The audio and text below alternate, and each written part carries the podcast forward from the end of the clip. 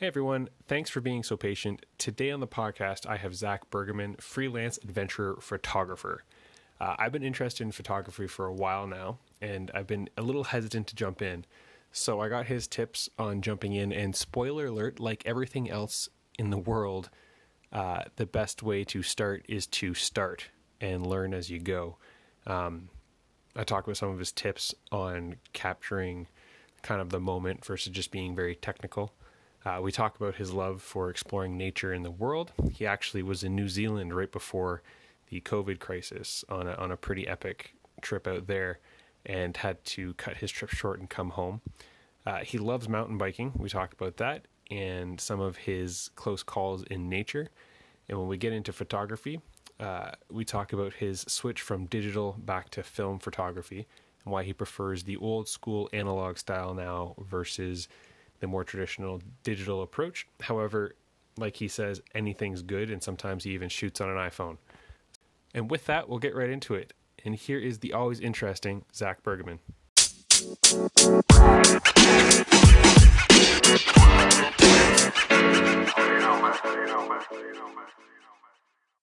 Hey, Zach, welcome to the podcast. And to start off, what are you drinking today?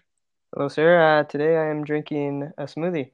What kind nice. of smoothie? It's a it's a fruit smoothie with some oatmeal, some eggs, um, strawberries, bananas, you know, the like. Breakfast essentially. Basically breakfast because I am the world's slowest eater, and uh, the fastest way to get things in is to blend it for me. So. so when you put the eggs in your smoothie, does it like it, I'm assuming raw. I'm assuming you don't cook the eggs first, but is does it change any kind of flavor? Because I've never eaten a raw egg. Oh really? No, I haven't had uh, uh, issues with that or anything like that with the taste. I, I, I guess I guess there might be a slight aftertaste with it with the eggs if you put like a bunch of them, but I only I use about three eggs per shake, so I don't know. You get used to it, man. And if you sweeten it up with the fruits, and uh, you could also use some protein powder if you want to add for additional protein. But yeah, no. I like fruit in the morning is always a good way to start my day. Yeah, exactly. Yep, for sure. What are you so, drinking? You got your coffee? English breakfast tea. Oh, nice. I like it. Basic teas, but yeah, I, I'm a big fan of English breakfast tea and orange pekoe. My parents and grandparents used to drink it all the time when I was younger, so the oh, smell. Nice. Reminiscing, it was like the first tea that I drank, and then I've got water. But um, yeah, I had a I made an americano from a pretty strong americano for myself this morning with um, a double espresso. So I don't want to have too much caffeine. I get a little jittery. For sure. And, uh, not too much fun. The, the tea tea caffeine is one thing, but if you have too much, I find too much coffee, especially in the afternoon, I just ruins my day. As weird as it sounds. Yeah, no, I can't sleep. I have trouble sleeping if I have it too late. yeah, yeah. Anybody that asks me, like, oh, you have coffee after dinner? I'm like, I'm I'm not going to sleep till midnight if that. Yeah, so, yeah. Bed at nine thirty kind of guy. Hmm. So yesterday, you said you said yesterday you went on an adventure. Uh, yesterday I was going to go on an adventure, but it decided to snow here, so it kind of threw the plans. uh, off snow in Ottawa, yeah. Well, in Alberta, in in uh, this time of the year, April, it it was 20 degrees the day before, and then it's decided to snow the day after, so it kind of thwarted my plans. There was uh, some aurora borealis, the northern lights that were um, forecasted for the night, but uh, it didn't end up going out because it was cloudy. No, that makes sense. What was the last one that you went on then? Uh, sorry, the last adventure that I went on. Um, yeah, I don't know if you call would call a bike ride an adventure, but I, I call that a, uh, an adventure. So um, yeah, just two days ago I went out for a bike ride. I like to bike in the on the country roads outside of Calgary, just kind of get mm-hmm. away from the town, the city, sorry, and see yeah. the open field and stuff like that. But the I guess the biggest trip that I've done in recent weeks has been the trip to the Vancouver Island, uh, probably two three weeks ago now. Um, yeah, yeah, that was awesome. I, I really, really, really, really like that place. It, uh, I, I, I'm, I think I want to move to BC. Honestly, that trip, I've been a couple times now, more than a couple times, and um, yeah, that just that place speaks to me. So yeah, I feel you. I was the first time I went there. We were driving through the, one of the forests up to the one of the bases, and uh, I mentioned that the trees it looked like Endor from Star Wars with just the All size. Right, yeah, Dude, yeah, the trees there, man. The trees there are huge, and um, yeah, I just feel like I have this. I just yeah, I don't know. I don't know how to just say it all out, all, speak my mind, but um, I've been really blessed over the past five, six years living in in like Banff and Canmore, and in in New Zealand, obviously, and all these places that are beautiful. And I think that I would like to spend my time in surrounded by Mother Nature and stuff like that, raise a family around Mother Nature, and yeah. Yeah, I feel you. It's more, it's it's calming almost. Like it's uh, it's it's a natural medicine, man. It really is a natural medicine. You know, like we're we're living in a world with a lot of technology and uh, ungoverned technology, if you want to say, where these companies are taking advantage of our our attention screen. Uh, what is it? Screen time and stuff like that. And uh, I think it's leading to a lot of um, mental health illnesses. We're seeing a rising uh, rising cases of mental health illnesses, depression, anxiety with younger generations, uh, current generations, older people too, just because we're all glued onto our devices all the time. So um, yeah, I just I really want to immerse myself away from that, and I think the best way to do that is by spending time outside. So. Yeah, I feel you. I mean, I start every day with like a half an hour walk through where we are. We're kind of on the outskirts of Ottawa. Oh, nice. And, uh, yeah, yeah. Yeah. Even that counts, minutes. man. Even that counts. Just walking around the block or just getting some fresh air, you know what I mean? Getting out of the house, especially during this quarantine and lockdown, schmockdown type thing. So, Yeah, every lockdown seems to be slightly different than the last, but they're all lockdowns. But we're like five minutes from the Mer Bleue Bog, oh, which nice. is uh, Yeah, yeah. 50 kilometers of trails. So we're trying to build up our, our dog's stamina so that she can she can go there for a couple Oh, hours. nice. right Yeah, yeah. That's a beautiful place too, man. Exactly, and just getting out and about, and um, even in the winter, just getting out and feeling the the fresh air on your faces was always nice. But what did you do when you were in Vancouver Island? Then, what kind of what was your what was your activities that you kind of I because I'm picturing a lot of, of like hiking and and Yeah, so riding. yeah, no, um, I've got uh one of my best friends. He's a photographer too. I, I met him in Banff. Uh, the nice thing about working in Banff over the years is you meet all these people from all over the world, and he's just somebody who I've managed to keep in contact with uh, over time. And uh, yeah, no, it involved a lot of hiking, a lot of photography, and just going to cool little locations that, you know, are hard to get to. And um yeah, just all the outdoor activities, snowshoeing, mountain biking. Um, yeah, just immersing myself in the culture over there. So. Yeah, yeah, I feel you. I, I, snowshoeing is so much fun and such a workout. No, du- I dude, it's a crazy workout. People are like, you're going so slow, but you know, you go out for an hour, you're burning almost like 800 calories to a thousand calories, man. It's crazy. Yeah, I mean, I I saw on there like new lighter snowshoes, and all like I'm like, how heavy? Like you're walking is probably fine. They're they get heavy. They're and they're big. I mean, the ones that I have, I've I've got to get big ones so I don't sink too far in the All snow. right, yeah. hmm You've got to like change your walking stance has to be wider because you're you're not used to having the the snowshoes on, but it's quite the workout. And as much as you want to think that you're not going to sink in the snow, you still sink a little bit.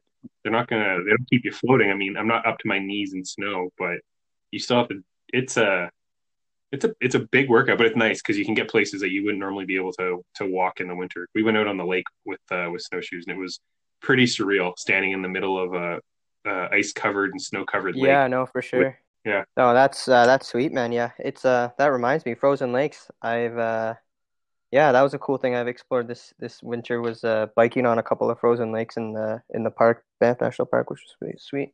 that's nuts. I biking in the winter to me is crazy, but even just on the ice is Yeah, ridiculous. got we, yeah, you got to get a bike with studded tires, but it's it's good fun. So, what has been your just of everything you've done? What's been your favorite kind of outdoor adventure excursion? I don't know, man. Um, you know, for me, the biggest thing over the past few years has been always sh um, just showing people the value of, of the outdoors. So if, you know, because working in Banff every season, there's always, you know, younger kids coming in from the schools working just seasonally and stuff like that. And they're they're getting exposed to the environment for the first time. So for me, it was always um, just getting to show them around, getting them show showing them hikes that you know they don't normally see and and places and just you know capturing their expression the first time they go on these mountains. It's just like it's the most priceless thing. I think that's my favorite thing above anything. And then personally i just i just like getting outside man. I like breathing fresh air. I like getting my heart cranking my heart rate up you know, mountain biking, hiking, trail running, running up mountains, whatever whatever it is, waking up, going for a run up a mountain. And trail running is difficult. Oh man, it is so hard. Yeah, and I've still got that nasty knee knee injury from uh, bodybuilding days six years ago. So uh, you know, I do have to. I, I can't go crazy on my my activities. Um, but yeah, trail running's insane. It's really hard. Some guys run like yeah. they're they're running down mountains, and I'm like, I don't know how you guys do that because they they look like they're gonna twist their ankles at any given second. Yeah, I mean, on a general hike for me, I'm pretty wary. I've got pretty weak ankles, so I'm pretty wary about doing it. And I bought trail running shoes for the full intent of going for a trail run, and I'm like, it, it I'm just going to use them to hike. That's that's uh, there's so many like little knots that you can trip over and just yeah. jack up. And yeah, it's just not it's it's not worth it at that point. Maybe for some people, like I don't think it's worth it for an injury that will you know last a long time. So especially as we're getting older too, those they they start to linger. Uh, yeah, start to have a sore back for a couple days instead of like half a day. Oh, now. definitely, man. Yeah, I'm definitely noticing that compared to like the early 20s. yeah. Yeah, you could shake off a lot quicker when you're younger. Like a hangover for me is now a two day, at least a day, maybe a two day affair after like maybe five beers. But when I was younger, it'd be like maybe in the morning I'd shake it off and go to the gym and feel better. But no, it's nuts. Yeah, it is nuts. You're not the first person to have mentioned that. Actually, I've talked to a couple of friends saying, "Yeah, man, the hangover definitely lasts like two or three mornings now." And I'm like, man, I have yet to feel that, but I I feel bad for you guys. I really do. yeah, I think it's partly just because the in or in when I was younger, it was a lot more frequent that I would have uh, more than five beers, but now it's like a beer and a half, and I'm. I'm oh yeah, yeah. Having been in nature a bunch, do you have any kind of like I can't believe that happened story where say you came across like a bear and managed to get like an amazing picture of a bear or um something? No, good question, man. Very good question. Let me just uh let me honestly just think about that. I kind of get that feeling every time I go out and take pictures. You know what I mean? Well, not every single time, but every time I'm I'm going to a new area, I just get mind blown, man. It's just it's uh you know, it's just so beautiful and um, there's always cool uh, specific shots that you can get um, wherever you are. You just got to look for it and appreciate the little things um, wherever you are. You know, you don't have to be in the Rocky Mountains. Like you said, you're you're getting to experience Mer Bleue, and I honestly I kind of miss Ottawa for Mer Bleue and Gatineau Park and and all of that. But just looking back, like that was part of my childhood, and that was um, it's beautiful too there, man. It was an escape. You know what I mean? Yeah, from the, the hustle and bustle of, of the city or the suburban. Yeah, yeah, exactly. I, but I, I guess the if I had to think of the the latest season, just being in in Canada or even in New Zealand, um, when I was in New Zealand and I ended up hiking and I hiked up a mountain there, and you could see in every every direction, man, and there was just very little civilization in every direction. You could see the ocean, you could see mountains, you could see, and uh, I think that was just mind blowing to me. I was like, man, this is this is unbelievable. I got treated to the Milky Way that night. I was camping on top of that mountain. I looked up to the stars, and you could see it from one end of the, the sky to the other sky with the naked eye. And uh, yeah, that was just that was just unbelievable. As for wildlife on hikes, I have come across a couple bears. Um, it's been a while now. It's probably been five years since I've seen a bear on an actual hike. Um, but working in the outdoors, I've worked on golf courses in the past in Banff and uh, we see uh, bears regularly. Uh, probably I see five or six grizzlies a season on the golf course. Jeez. But I'm usually in a vehicle, so I'm safe. Um, obviously, when you're hiking, it's a it's a little bit different of a story because you could spook you could have spooked the bear or whatever. You have to be more on the defensive. Um, but yeah, it's been a while since I've seen a bear in hiking.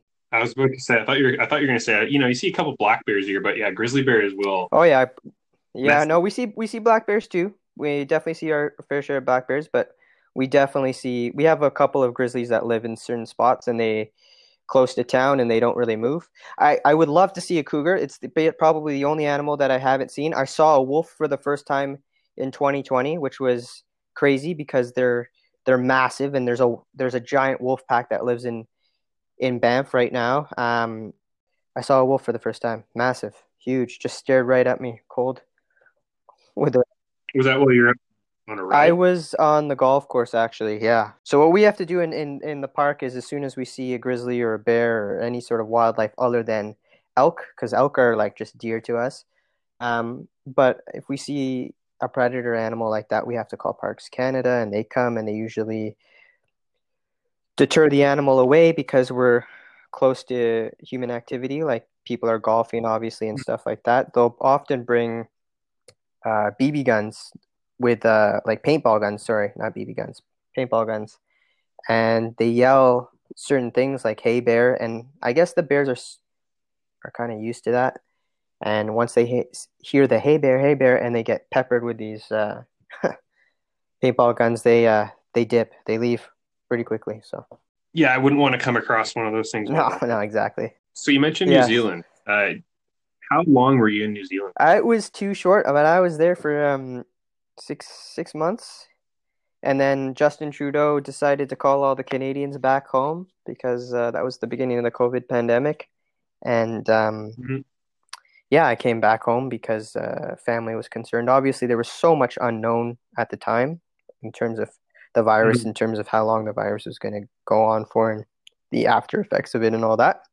So I actually was on the last flight from New Zealand to uh, Canada in in March of last of 2020. Were you over, you were over there working and, and exploring? I was I over there working. Yeah, I worked on a golf course over there. Um, I worked in Queenstown, which is like the adventure capital of New Zealand on the South Island, and um, mm-hmm. yeah, it was it was an awesome experience, man. I, I really recommend it to anyone who's uh, trying to get out there. If anyone's trying to figure out between Australia and New Zealand, I highly recommend New Zealand because there are no spiders in New Zealand. So go to New Zealand. Sold. Yeah. The spiders in Australia are nuts. They're like the size of your hand and they're everywhere. So I'm not a fan of spiders. Have you have you been to Australia? Uh, just briefly. Just briefly. Not long enough. So Yeah, New Zealand would be fun. I mean, it's Middle Earth, but it's also got so much like biodiversity. Yes. Like yeah, no, saying, for sure. The mountain. And and and like you said, if you're a huge Lord of the Rings fan, man, like they have Lord of the Rings tour books everywhere that you could find, and like you can find specific locations where they filmed. Like I don't know if mm-hmm. you're a mm-hmm. Lord of the Rings geek, but uh, I am. I love Lord of the Rings, and uh, and there are quite a few locations around where I lived actually that they they filmed certain sections of the the trilogy there. So that was nice to see. I didn't get to go see Hobbiton though. Hobbiton is uh, on the northern island, um, and that was on my plans. Uh, that was part of the plan to uh, was to go see Hobbiton on the way. I was supposed to finish my job after six or seven months and then live out of my car and drive up to the Northern Island and kind of hang around there, go mountain biking, go see all the other other Lord of the Rings locations. But um, I didn't end up going. So, but New Zealand's not going anywhere, and hopefully the pandemic ends one day and I'll be over there. So hopefully sooner rather yeah. than later. Yeah, there's tons of the world to see. Man. That's the problem. Is every time yeah. I every time you check something like five more. Yeah, I mean, you've done quite a fair bit of traveling too, man. So yeah, there was one year I think my total travel was technically, if you like laid it all out end to end, it was around the world twice. It was a busy year. That's good though, dude. Don't you miss the traveling a little bit? Like, yeah, very much so. We uh, we've got so we set up a treadmill on on in kind of like a, a back part of the house with a TV in front of it, and we'll turn on did not know this was a thing on YouTube, but I'm not surprised. People just like go for runs in various places around the world and record it and then post it to YouTube, and then you can go for the run essentially in that mm-hmm. city. So uh, I've I'm training. I'm doing the Couch to 5K oh, awesome, program because uh, well, yeah, I can't run 5K but uh, just straight up anymore. Um, it's been a while since yeah, I tried. No so I was doing it for the pandemic, and then the pandemic kind of messed everything up. We got a treadmill recently, so I'm like, oh, I'll start it again and be able to run 5K. So if I can run 5K, yeah, no, for happy. sure, man. Uh, I don't need. You got to start somewhere, even if it's a 2K, you know. Yeah, exactly. But we'll put up like uh, the other day I did actually New Zealand. There's a guy on YouTube who just goes to various places in New Zealand and records their parks and goes for a run. So I ran around somewhere in oh, New that's Zealand awesome. the other day. That is so uh, cool.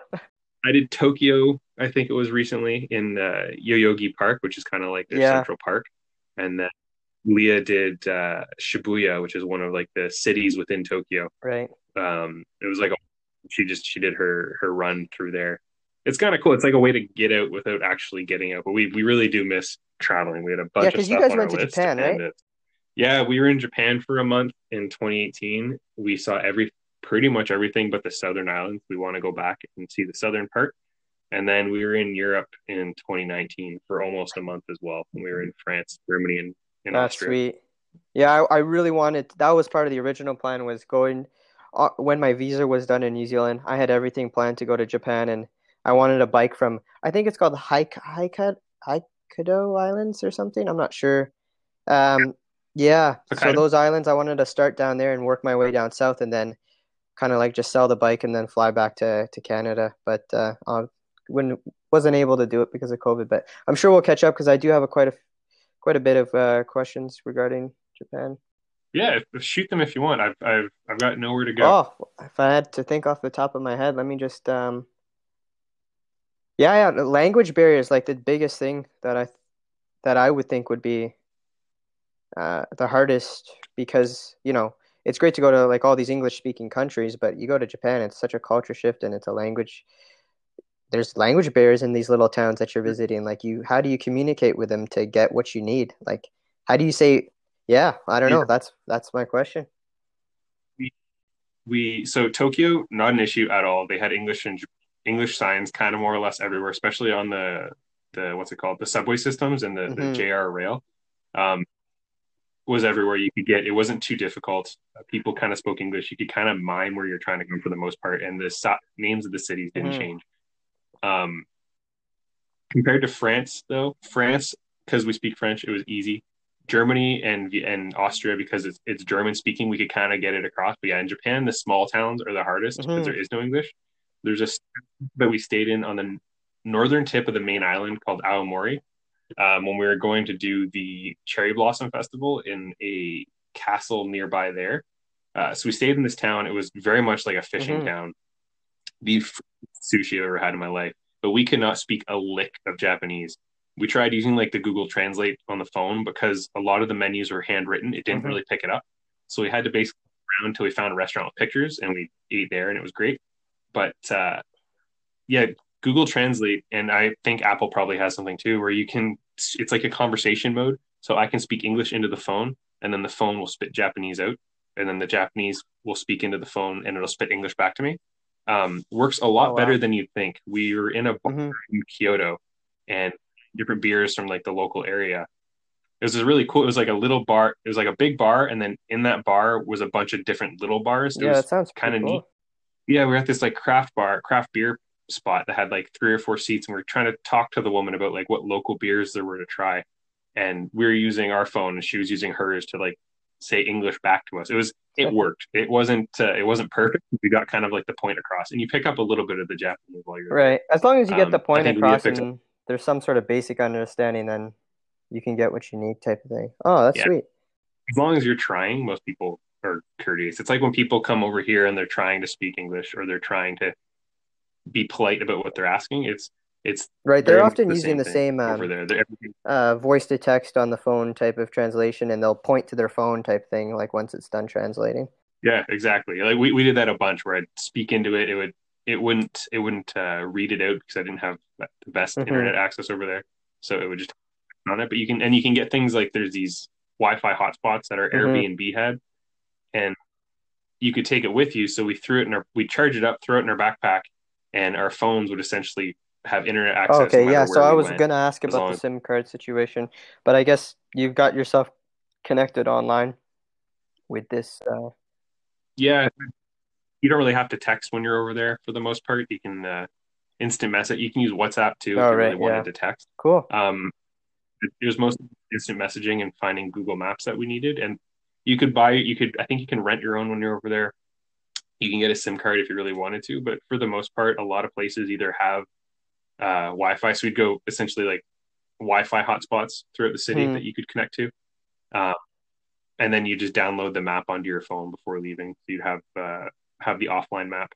Um, but yeah, we kind of went in not really knowing what we were doing. We we left kind of knowing what we were doing. I wouldn't say that we're experts, nice. but uh, yeah, we definitely adventuring rather than going. Did you guys stop at any onsens? I don't know if I'm pronouncing it properly. Those hot.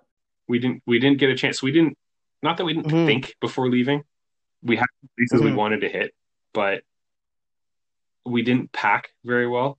Um, we were looking at the weather, and it ended up being oh, completely oh, wow. wrong uh, we weren't looking we are looking at like what's the average weather for that time instead of just actually just tracking the weather where you're going and then we went up to the, the northern island it was like 10 degrees, but Tokyo itself was like 35 and humid.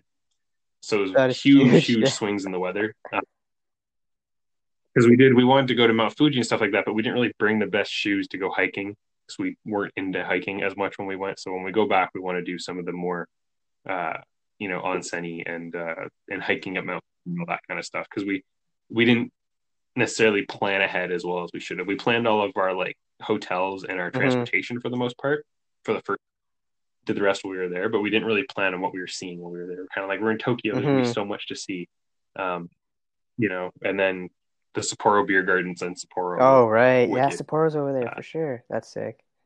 It was really cool. It was really fun. The northern island is there's the mm-hmm. I think it's mm-hmm. Hokkaido is the northern the northern northern island with Sapporo on it is it's not I'm not gonna say it's a completely different culture, but it's definitely mm-hmm. different enough. What got you into mountain What biking? got me into mountain biking? Um, I actually come from a road biking background. Um, and then after riding road for a lot of years, obviously with the knee injury and stuff like that, um, I started. I rented a mountain bike. I think it's just I just took took a dive in and decided to try it, and I I love it, man. Yeah, and um, went out on a couple of trails. Obvious, lucky enough to live in Banff, right, in Canmore area, and went out on a couple of trails, and um, just love the thrill of going down and dropping into the into the trails. I just feel really connected and grounded with the the earth and nature around me. You know, I also try to, you when know, the new thing that I'm trying to work on in 2021 is is with this whole exploration thing on all these new lands and stuff is when I say there's a connection with earth, the earth and the planet too, I'm also trying to check out which indigenous communities this land belongs to if that makes any sense. You know, I'm I'm very new yeah. to the whole decolonization thing. Um, but I'm trying to educate myself over the past couple years here.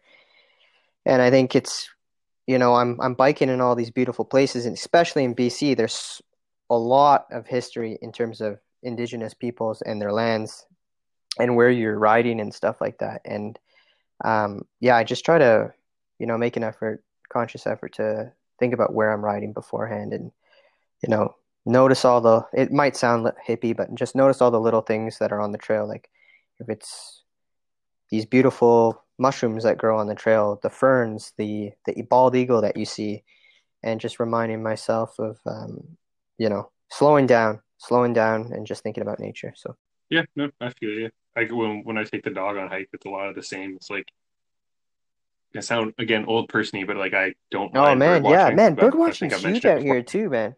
You get it's a huge. It's Ooh, actually huge. It's huge. People are into it but like I've got an app on my phone that can listen to the bird call and will kind oh, of give no, me a guess of what it cool. is.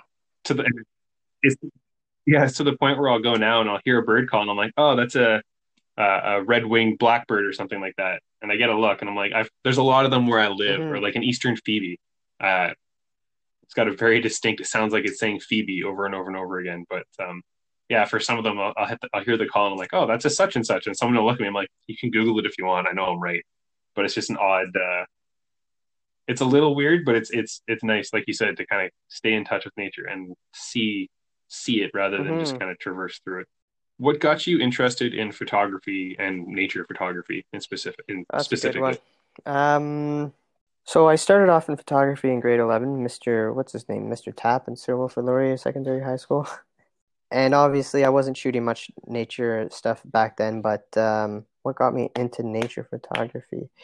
I guess just moving to beautiful places, man. Like I lived out of my car. The first the first adventure that I ever did in my life, and this was the biggest learning experience and still like the best learning experience that I look back to, was my very before my first summer I moved out west. Before the it was the journey to get to to Banff the first summer. I actually lived out of my car for 4 weeks. I drove through the United States from Ottawa down to Colorado to Arizona, Utah, Washington state, I just lived out of the Corolla. I camped wherever I wanted to camp, basically. Um, but uh, I got exposed to so many beautiful things on that trip, and um, and I saw I saw all these, yeah, just hills, mountains, stuff that you don't really see when you live in the city for so long, right? And um, I just thought mm-hmm. it was mm-hmm. really cool to take pictures of that, and and obviously Instagram was the platform at the time. It still is, and it was cool to just share it with friends. Um, and now I, I that's yeah, that's kind of what got me into it, and now I'm I'm really passionate about um, just showing and remind well, not showing and reminding people, but uh, I like to share beautiful places with people to remind them that these places exist, and that that's why we need to make environmental conscious decisions in life, you know, uh, for our future generations and stuff like that. It's really important for me. What uh, what gear do you normally take with you? What's something that like you can't leave home without? Is it like a, a GPS um, watch or anything like that? When you're going an overnight an overnight camping trip up to see the yeah for sure. Um, it it honestly depends, man, because uh, I've shifted as a photographer too. Like, uh, okay, so basic things that I'm bringing, I'm bringing a headlamp uh, if I'm going camping all the time. I'm making sure that I've got a headlamp that's charged, ready to go. I've got the layers uh, because the weather in the Rockies, it could be the middle of the summer and it could snow on top of the mountain in the middle of the summer. You don't know how the weather's going to shift. You can have a certain idea if you look at the forecast, but you have to be prepared for the worst. Um, I'm always bringing some sort of camera with me whether it's um, a, super expensive DSLR to just my iPhone. I've got something to take a cap- capture that moment with. Um, and uh, and yeah, that's that's obviously the basics: food and and the tent and the and you know the like all the supporting stuff there. But um, usually I go with friends too because um, I like to share the experience with other people and you know, get them stoked on the the energy around us, and that's what I would bring out to the aurora borealis, uh, or to go see if I weren't to go see the aurora if I was camping on a mountain. But um, in terms of gear, though, my my gear's kind of shifted in the past five, couple years, two years as a photographer. I've been a digital photographer since I started out, but in the past two years, I've actually transitioned to shooting film. Um, as in 35 millimeter film, like the film that you have to go get developed, old school stuff. So um, I really enjoy it. But yeah, I've very close to selling my digital camera, to be honest with you. Just because you're enjoying it. yeah, I love shooting film. Um, I love having the ability to. I, I honestly, I came to a point and a realization when I was shooting digital stuff that I didn't like the way the direction was going in terms of um, um, photographs. To be honest with you, um, personally, that's my personal opinion. If you look, I, we live in a in in a time where the only medium of photos that we really see are through Instagram. We're not going to local art galleries to see photographers' work. We're not, you know what I mean? We're seeing we're seeing um, a mm-hmm. stream of photo- photos, photography that's relegated to a single platform, Instagram, and the problem with that that I had was that these photos started getting not technically harder, but digitally digitized even more and more and more and more and more. I live in a national park. I I lived in a national park for six years, right? Um, I saw sunrises every morning for my job. That was I woke up at five thirty. I started my shift at five thirty, so I saw sunrises every day, and I saw most of the sunsets. And I could tell you right now, Ryan, they're not as purple and pink and all of that as you see on Instagram, right? So I had a problem with how people were trying to, you know, bump up the saturation on their photos and overly edit stuff. And I was like, this is I'm not seeing this in real mm-hmm. life, man. Now now before I catch myself and get a lot got to get a lot of flack for saying that, I, I appreciate I have again my friend who I visited on Vancouver Island, he's a photographer, but he's he takes beautiful sh- shots that are um, that he edits and digitizes and you'd be like yeah that's photoshop but it's a beautiful piece of artwork you know? Like it's a different style. I just wanted to shift away from that um uh you know digital artwork and, and try to recreate more so what i see with the naked eye. And film allows me to do that. Um i i don't get to see what the picture looks like at the back of the camera right away right? Like i have to wait until the uh, mm-hmm. until the the roll is developed i only have 36 pictures on a single roll it's very expensive. A single roll of film costs around twelve dollars, and then it costs an additional fifteen dollars to get it developed. Um, and and yeah, and it just instead of always going to locations, I also found that before when I was using the digital camera, I would go be going to all these locations, and I would specifically be going for Instagram. I would always be trying to get that shot right. Try to get the, the coolest and mm-hmm. most unique shot to get kind of get gather the most amount of likes, you know. And I think a lot of people do that, but um, I just kind of grew up from that. I, I don't think that's what I want to do anymore, and I um, yeah, just uh, if you want to cater to that field, you can go right ahead. But I don't give a crap about that. I just like to shoot uh, the moments with friends now, and um, and the adventure that's and the adventure that I'm I'm going on. And and honestly, sometimes I don't even bring a camera because I just want to uh, reconnect with the with the adventure around me. What I was trying to say, man, what I was trying to say before actually. Mm-hmm. Before, yeah, it was all for the shot. It was all for the Instagram shot, but it kind of took away from my experience of enjoying the hike itself. Like if we were going on a hike, and we we're trying to get a shot for everyone, the Instagram picture, that's all I really cared about. I didn't even really give a crap about the hike. I did care about the hike, but I didn't feel as connected with the hike, right? But now that that's not even a question, mm-hmm. it's always about the hike. I'm always prioriti- prioritizing the adventure, and um, the pictures always come second or third or whatever.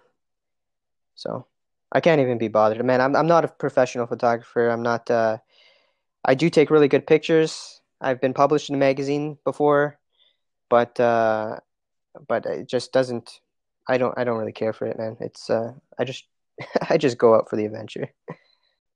What what magazine? Sorry, totally off track. But it was um, what, Canadian which magazine? Geographic. I um, I'll send you a link to the photo. It was a picture of the Milky Way um, on top of a mountain. We camped on top of that mountain. I actually planned that shot a year in advance using an app. Um, because the, the the the stars, the Earth's always rotating, even different times of the year, right? Uh, we're rotating. The Earth rotates mm-hmm. on an axis at at the different times of the year. So the Milky Way actually shifts in which direction um, and what angle it, it's at in the sky, depending on the time of the year. Anyways, I had planned the shot for July because the Milky Way would have lined up not 90 degrees, but um, lined up with this lake, and I was on top of a mountain. Anyways, it, I was lucky. I had perfect conditions that night. Uh, no clouds. It was a new moon, so there was no moonlight. So stars are extra bright and uh, I ended up getting that shot. And I and I um, what did I? How did I get it published? It was a contest. Yeah, it was a contest. I uh, sent it in in a contest. I won the contest, and it was a full page uh, cover in Canadian Geographic. It was pretty sweet because. I, I ended up visiting a friend somewhere, can't remember where, and we ended up going into a Shoppers Drug Mart, and I was like, I think the magazine's still in on the shelves. And anyways, I looked around the corner and it was there, and my picture was in the magazine. I was like, that's sick. oh yeah, I've got. Tell me you have copies. that framed. My parents bought a couple copies, and my grandparents got it framed.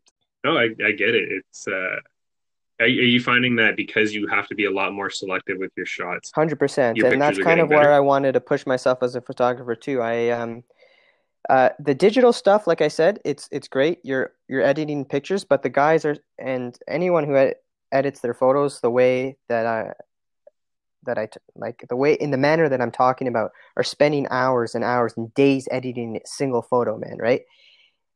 And um, that's great. That's it's mm just artwork. It's like a an artist painting a picture. He's not done painting his picture, right? But for me, that was taken away from time from actually being in the outdoors. I don't want to be glued onto my computer when there's a forecast of sunny days in the next two weeks. I want to be outside.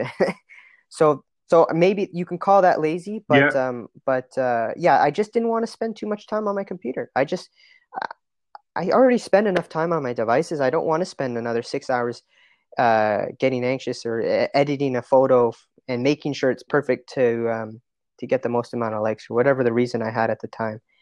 But I am becoming, but I I am becoming more selective in in the angles and the pictures and the moments that I want to capture photos in now because I am shooting film and uh, yeah, it's definitely made me um, a better photographer.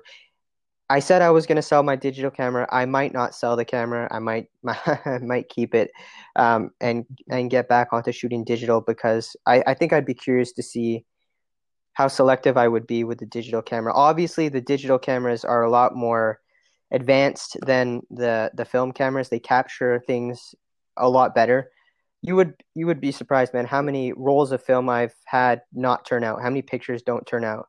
Like out of a roll of 36, probably ten of them are are bad exposure like shots. They don't. They're blurry. They don't come out. Whatever the reason is, um, it's really hard to nail uh, an exposure on a film camera. So, but with a digital camera, ninety five percent of the work time, it's it's it's good. You t- you press the button, and it's done. In worst case, if it's not, you'll exactly. see it, and you can take another one really quick. What makes up that eight pounds of gear that um, you're lugging up? Well, the you? older cameras are heavy. Like the older uh, film cameras are just they're built with metal. I guess mm-hmm. all the more modern cameras are built with uh, maybe composite materials or plastics and stuff like that.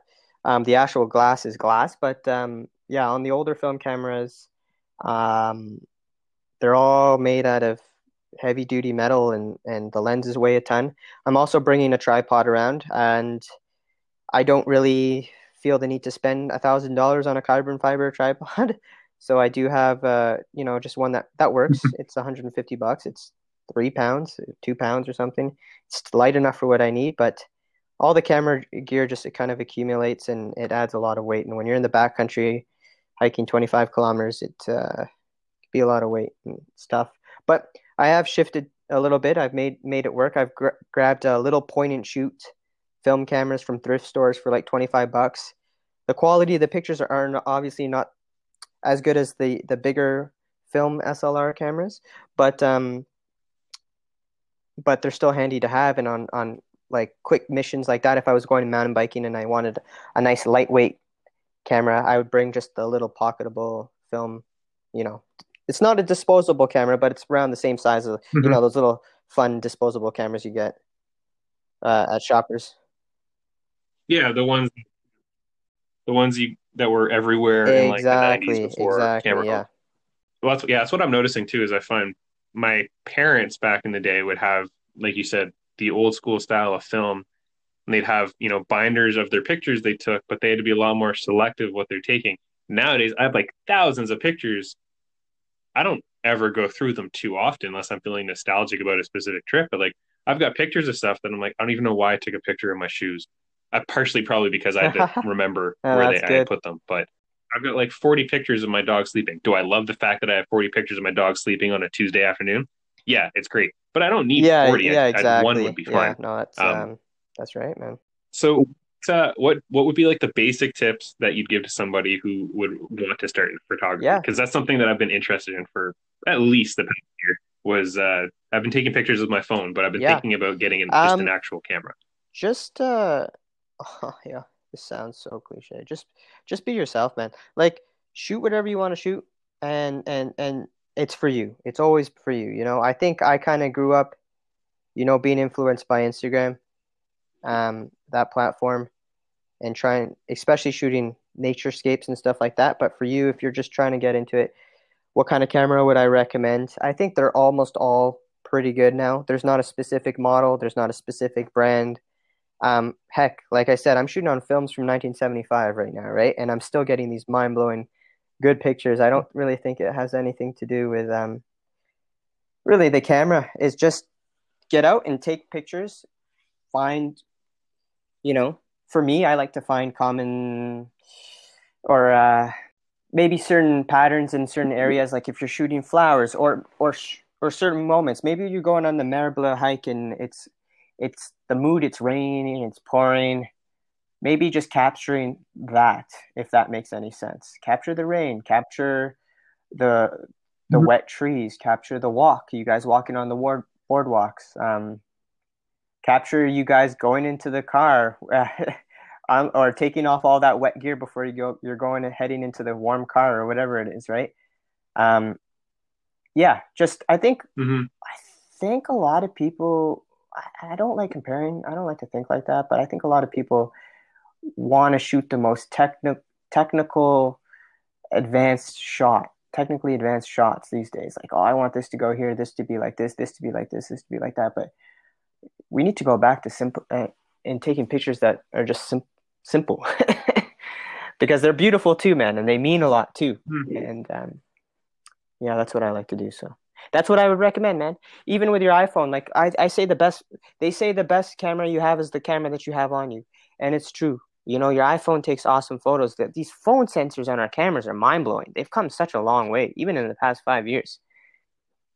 And uh, I always have my iPhone mm-hmm. on me, you know, just for scouting out locations for intel and stuff like that. But if yeah, yeah, I would recommend just get a camera. Maybe maybe get a camera with a wide angle lens if you want to shoot close up. If you're in, let's say, canyons or certain spots where there the landscape is huge, you know, you can use a wide angle lens. But have you ever tried using those little uh, I have not, man. I have not yet. Phone? I was about to buy um, yeah, I think Moment makes a couple of those lenses. Uh, there's a bunch of brands, anyways. Um, uh, I have not. I was going to because I only have the iPhone 5 uh, SE, which only has the one lens.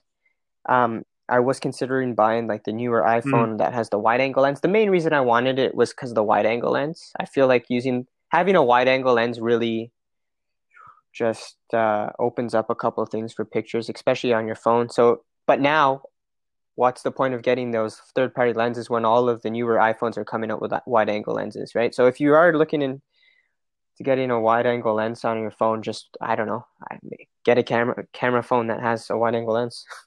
Yeah, that that uh, that makes sense. Just so you're saying, just go out and do it rather than try to get too technical, capture the emotions of the that that's that's just my style now. But yeah, um, that's not to say like I will go into to certain spots. I'll bring my film cameras with the wide angle lens. I'll bring the tripod out, you know, and I'll get the sunrise shots over certain mountain peaks or this or that or this or that. So, uh, yeah, I, I do a little bit of both still, shooting the landscapes and then shooting the adventures too. But um, uh, yeah, I don't use the digital camera as much. I don't. Mm-hmm. I honestly haven't used it in the past year and a half, two years. So what's what's the next adventure? What's um, the next one you're that's planning? That's a good question. What's the next I've big got one? Kind of a a bit of free time right now in between my next job that I'm supposed to start. But with COVID, um, it's hard to plan things with COVID. You know what I mean? I don't know. I, I don't know how you guys are doing, but things locally, and then you figure out that all the campsites are booked out and stuff like that, and what the next adventure, right? Next adventure. I don't know, man. I've got a list. I've got. I've always got a list. Every winter, I make a. I, I make a list. I start a list, and the list gets bigger and bigger because every week I'm I'm adding options to the list. So I was gonna say. Oh man, what's number one on the bucket list then? Uh the number one thing on the bucket list as of right now is to probably go into Revelstoke this summer and um, spend three or four days down there and just go mountain biking. I think it's some of the best best mountain biking in the country. Um, and I'm lucky; it's only, but well, yeah, it is fun. Four or five hour drive from where I am, but um, but I'd like to spend four or five days there and just crush them crush the the mountains on the mountain bike over there. But yeah, I think that's the biggest adventure. But man, like I'm I get I'm I get so easily excited and so uh, yeah, I just get so easily excited by anything. That's that I hit off the list. It doesn't have to be that. Like I won't get butthurt if that is doesn't get done, right? Like because I've got A B C D E F G lined up, so I'm good for any of those A B C D E F G options. So, but yeah, no, I always camp and then yep. just wake up.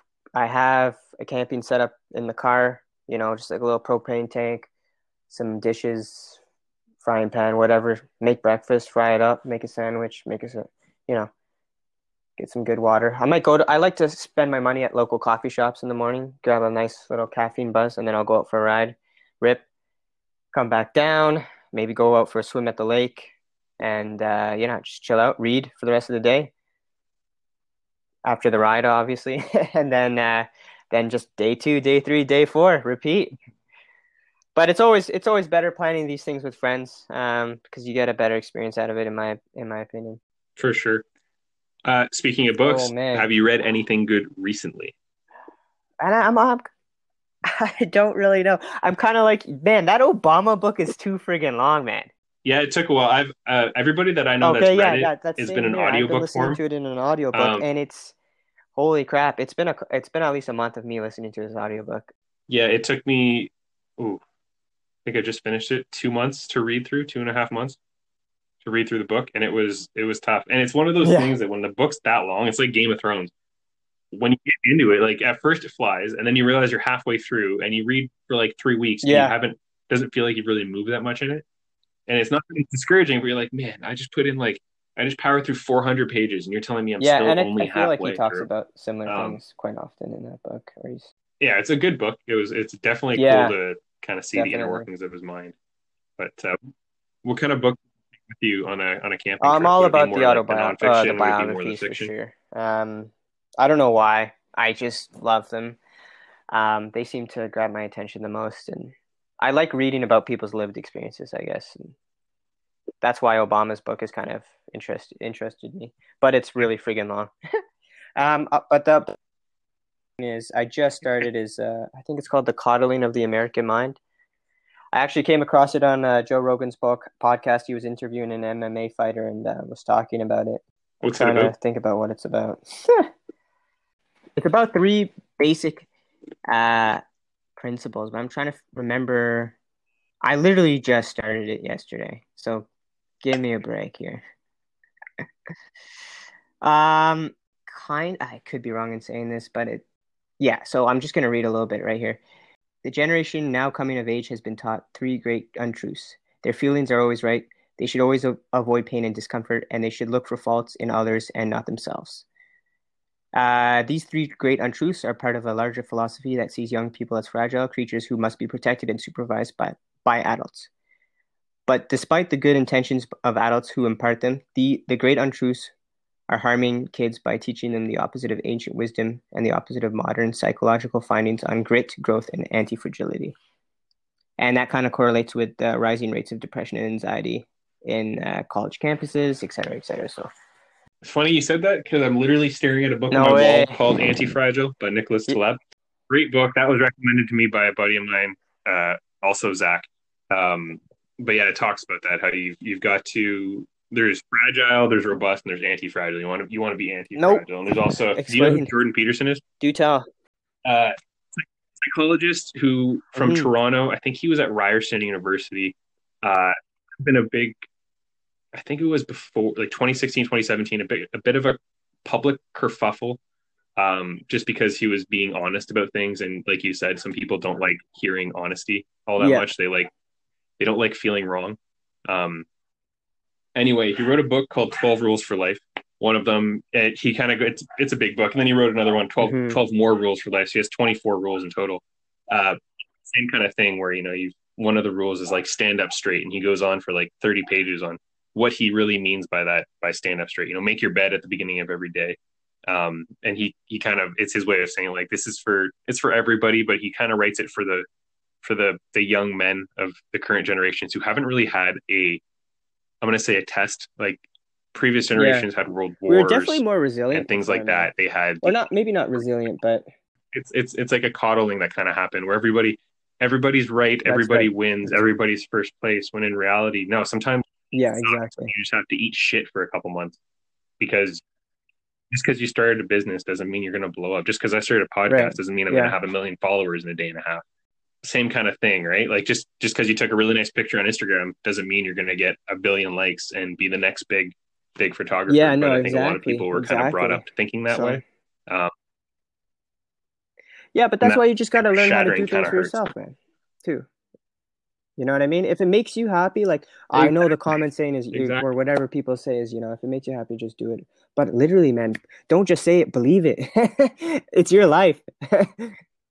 just don't just, your happiness yeah, shouldn't affect my happiness but everybody should be like just do your thing. people and, and, and, maybe it's just human psychology man. I'm terrible at it too man. Like to be honest i i do it all the time but i'm i try to learn i try to learn and grow out of it. I don't know if i'll necessarily grow out of it. It's a daily and i mean i know i think the uh-huh. daily stoic is an email that i get daily. Uh, and there's recently how seems like everybody has an opinion on stuff. You can not have an opinion, and that's fine. And just because like I might not enjoy um, selling Sunset on Netflix, but just because I don't enjoy it doesn't mean other people don't. And it's like if if you know if they have a bunch of people that watch the right. show, clearly it's good. I, not my thing necessarily, but then again, you know, Game of Thrones and Lord of the Rings isn't everybody's thing. But just if it's my thing, exactly, you don't have to mm-hmm. you don't have to shit on it if it's not your thing. Like just uh, so, do you sell your prints online, and where can people see more I, of your pictures? I don't sell anything right now. Um, it's it's been I. If anyone is listening and wants to take a look, I have my Instagram. It's uh, it's Zach Berg, I T S, Zach with an H, B E R G. You can hit me up on there. But um, I'm in the. I wouldn't say I'm in the process because I haven't even started. I thought I would get it done during the the pandemic. I wanted to get some sort of website going, but um, again, I don't know, man. It just doesn't really interest me. Uh, if you wanna, if you wanna, it does and it doesn't. Like uh, I don't know. I'm I'm kind of a perfectionist when it comes to a lot of my pictures, and sometimes maybe when they're blown up, the photos are not as crisp and as clear as they are on smaller screens, especially with film. That's the downside with film is that the there's only a certain resolution that you can get out of it, as opposed to using a digital camera. You can um, the resolutions are much uh, larger, so you can get bigger, larger scale prints for walls and stuff like that. Um, but uh, I, I a, a, website is in the works in the near future, uh, along with a bunch of interesting things that uh, interest my mind. Uh, it's gonna just be my website, and it's just gonna, you know, I love chocolate. It's gonna have my favorite top ten chocolate bars on there. You know, weird, weird shit like that. Um, yeah, I don't know. when I get to it, I get to it. Uh, right now, I don't. It doesn't. I don't care for it right now. But, but if anyone is looking, it's on my Instagram. If you if you see something that you like, I'm not gonna sell it to you. Uh, just you know, email me. I'll email you the file and get it printed. Whatever, we can work something out. Oh, what is number one? Good question. You know, I list? really like cheap chocolates, man. Like I'm into the Kit Kat and Aeros. People get damn right pissed at me for for for putting those, you know, ranking those so high, but I just I love a good old Kit Kat and I love a good old Aero bar. Um, IKEA's made some pretty good chocolate bars lately with uh I think they're called wild berries. I'm not sure what kind of berry they're. I don't know. I have the list on my phone. My phone's not on me at the moment, but I keep a note. You're yes, talking IKEA, IKEA the furniture. IKEA, I think it's like an elderberry type of berry, and they have it infused into this uh, milk chocolate, and it is unreal, man. I highly recommend it they have a little food section by the cashiers. I think. I don't know. I I, uh, I went to my parents' house uh, recently, and they, or it was at my parents' house, anyways, and I grabbed a piece a couple months ago. I know the food section you're talking about. Every time we go to IKEA, I yeah. tend to venture check out that chocolate bar. Like that is like that's moved up the uh, ranks. That's in the top five for sure. There's a New Zealand chocolate called Whittaker's. It's um you can actually get it in Canada in Alberta. It's a it's grocery stores now, which is awesome. Um, but their milk chocolate is unbelievable. Uh, they have one that's infused with peanut butter. It's hands down probably the best chocolate in the world. So I highly recommend.